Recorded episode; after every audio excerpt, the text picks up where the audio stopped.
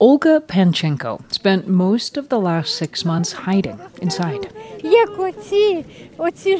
Early in the war, Russian soldiers occupied her little village on the outskirts of Balaklia in eastern Ukraine. The shelling was constant, so she would only go outside briefly to tend to her garden. When I went outside, I said, Lord, if you exist, let me not be killed. There was a farm nearby, she says, and Russian soldiers came and killed the animals. They ransacked people's homes for food and cleared out shelves in the stores. Ludmila Verona lives nearby in the center of town. It was hard because of the constant shelling. We were not ready for this. We didn't have enough food or medicine. For months, electricity in the town was out, water wasn't running, cell service didn't work. And then, late last week, liberation. A stunning retreat by Russia overnight as Ukrainian forces claw back parts of the south and east of their country. Ukrainian officials say its forces have made big gains in their blitz. Ukrainian forces are in the midst of a massive counteroffensive in the eastern region of Kharkiv that has been successful in. Balaklia was the first town to be liberated by the Ukrainian military in a surprise counteroffensive in the east of the country over the past week, bringing to an end half a year of brutal occupation. We were so happy. We cried. We kissed each other. That's Valentina Dashenko, another resident of the village, describing the moment when Ukrainian soldiers arrived. It's really hard to describe with words because it was such a relief. Consider this. After more than 200 days of war, Ukraine's military is retaking territory long held by Russia. We'll examine the counteroffensive, look at what the reaction has been inside Russia, and ask what it means for the next phase of the war. From NPR, I'm Mary Louise Kelly. It's Wednesday, September 14th.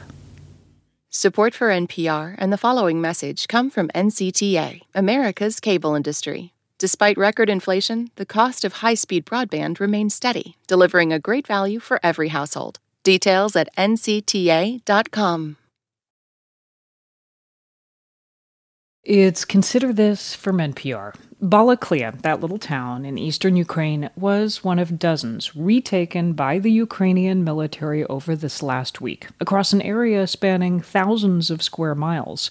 They took back Izum, a crucial logistical hub used by the Russians. They took back suburbs around Kharkiv, the second largest city in Ukraine. They took back Vovchansk, a strategic city near the Russian border. No wonder Ukrainian President Volodymyr Zelensky was in high spirits. Українці, українки, усі європейці та кожен у світі, хто That is Zelensky earlier this week in a video address. від перших чисел вересня. From the beginning of September until today, our warriors have already liberated more than 6,000 square kilometers of the territory of Ukraine. In the east and the south, the movement of our troops continues. The swift advance may have surprised Russian forces, but its planning was months in the making.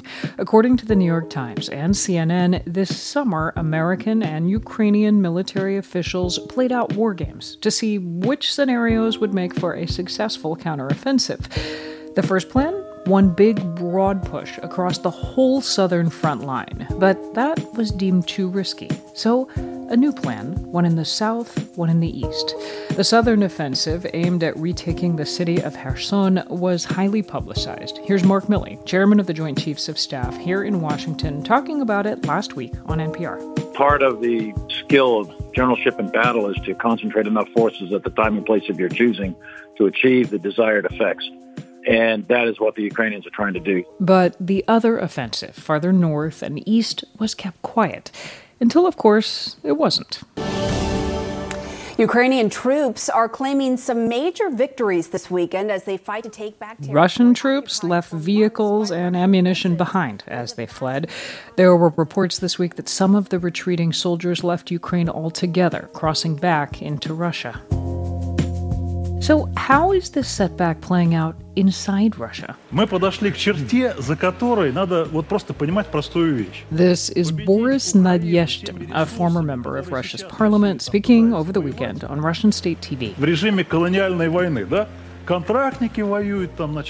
It is impossible to defeat Ukraine using Russia's current strategy, he says. He points out that America and Europe are supporting Ukraine with money and weapons. Well, that kind of criticism has been rare inside Russia since the war began, but Nadyezhdin is not alone. On Monday, dozens of local elected officials signed a petition demanding that Russian President Vladimir Putin resign. Last week, seven members of a municipal council in St. Petersburg called on Putin to be charged with treason over the war in Ukraine. Now, it's unlikely that Putin will resign or be charged with treason, but this does feel like a significant moment in a war that, for months, had seemed to be locked in a bloody stalemate. It's a game changer. That is Hanna Hopko. She's a pro democracy activist and former member of parliament in Ukraine. I first met her in Kiev right before the war, and we've been checking in every few months as the war grinds on. This week, she happened to be in Washington, D.C., so we invited her to our studios, and I asked whether she felt this marks a turning point in the war. Uh, thanks to the U.S. military aid and uh, your HIMARS.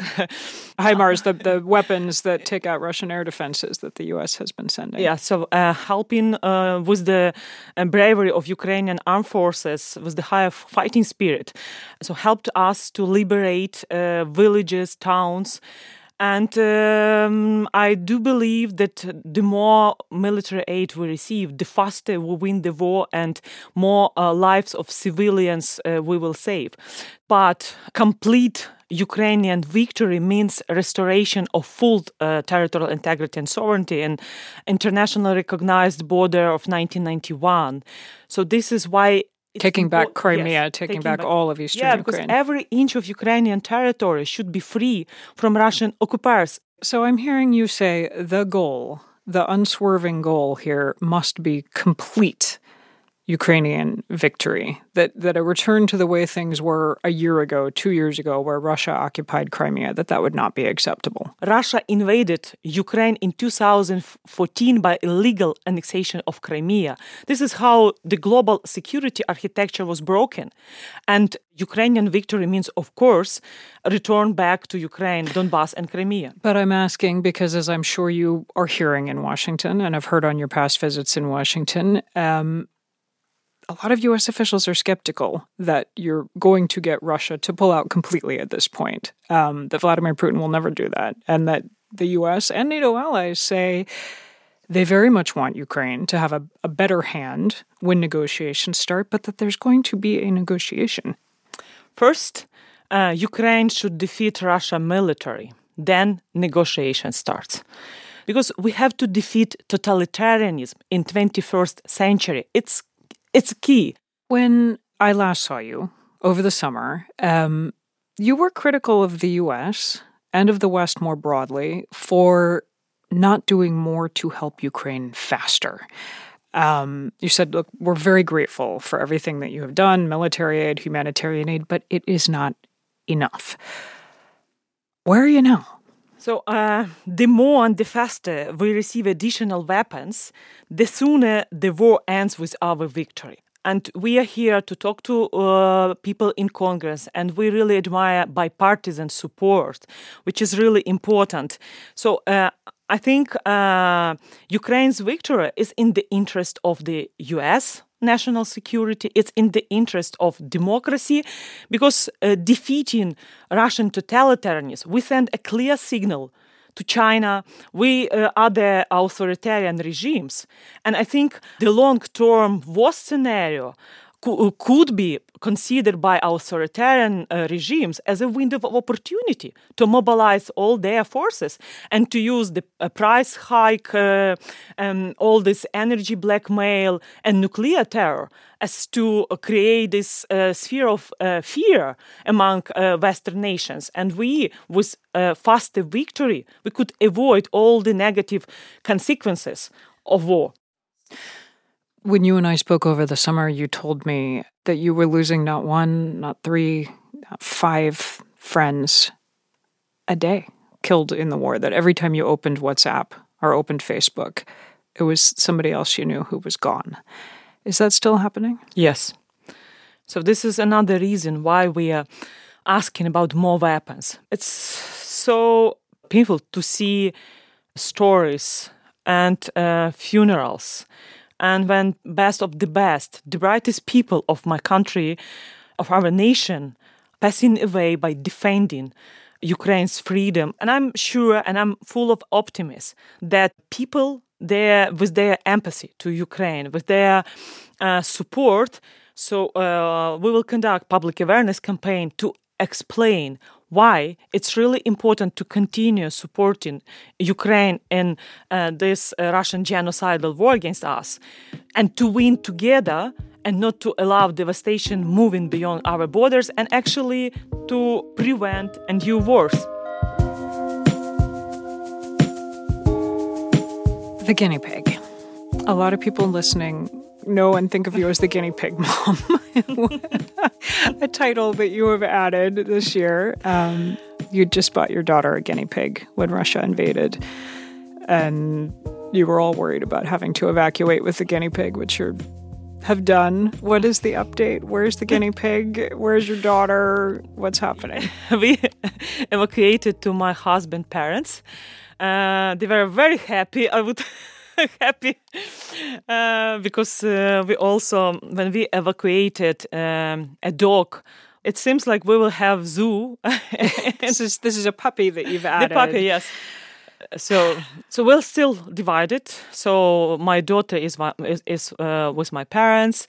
Uh, my husband is uh, alone. My home is everywhere when i can't um, help my country to win. So I'm traveling a lot and I already visited Czech Republic because of the, their presidency in the EU. Then I go to, went to uh, Georgia, Tbilisi. Now I'm in Washington. Then I'm uh, planning to visit Hungary, uh, Canada. I think this is important for people to hear because we keep we are hearing from our reporters in Ukraine that while war is, of course, brutal and ongoing in some parts of Ukraine, that life in the capital in Kiev has, in many ways, returned to normal. I'm, us- I'm using air quotes around normal, but something closer to normal. For your family, very much not. You, your husband, your daughter, you, the pets, you're all you're all in different places. This is still your life is completely upended. Yeah, but, but but compared to people who lost their loved one, so we are suffering, of course, because uh, for last seven months I've seen my daughter only seven days. Oh. But I understand that contribution I could do for my country to win faster as um, even more important than now being together with my family. And because it's also part of our victory when uh, my daughter and her husband in the future, in 20, 30 years period of time from now, will never face aggressive behavior from our neighbor. So, and Russia will never attack any sovereign independent states in the future. That was Hanna Hopko, pro democracy activist and former member of Ukraine's parliament. It's Consider This. From NPR, I'm Mary Louise Kelly.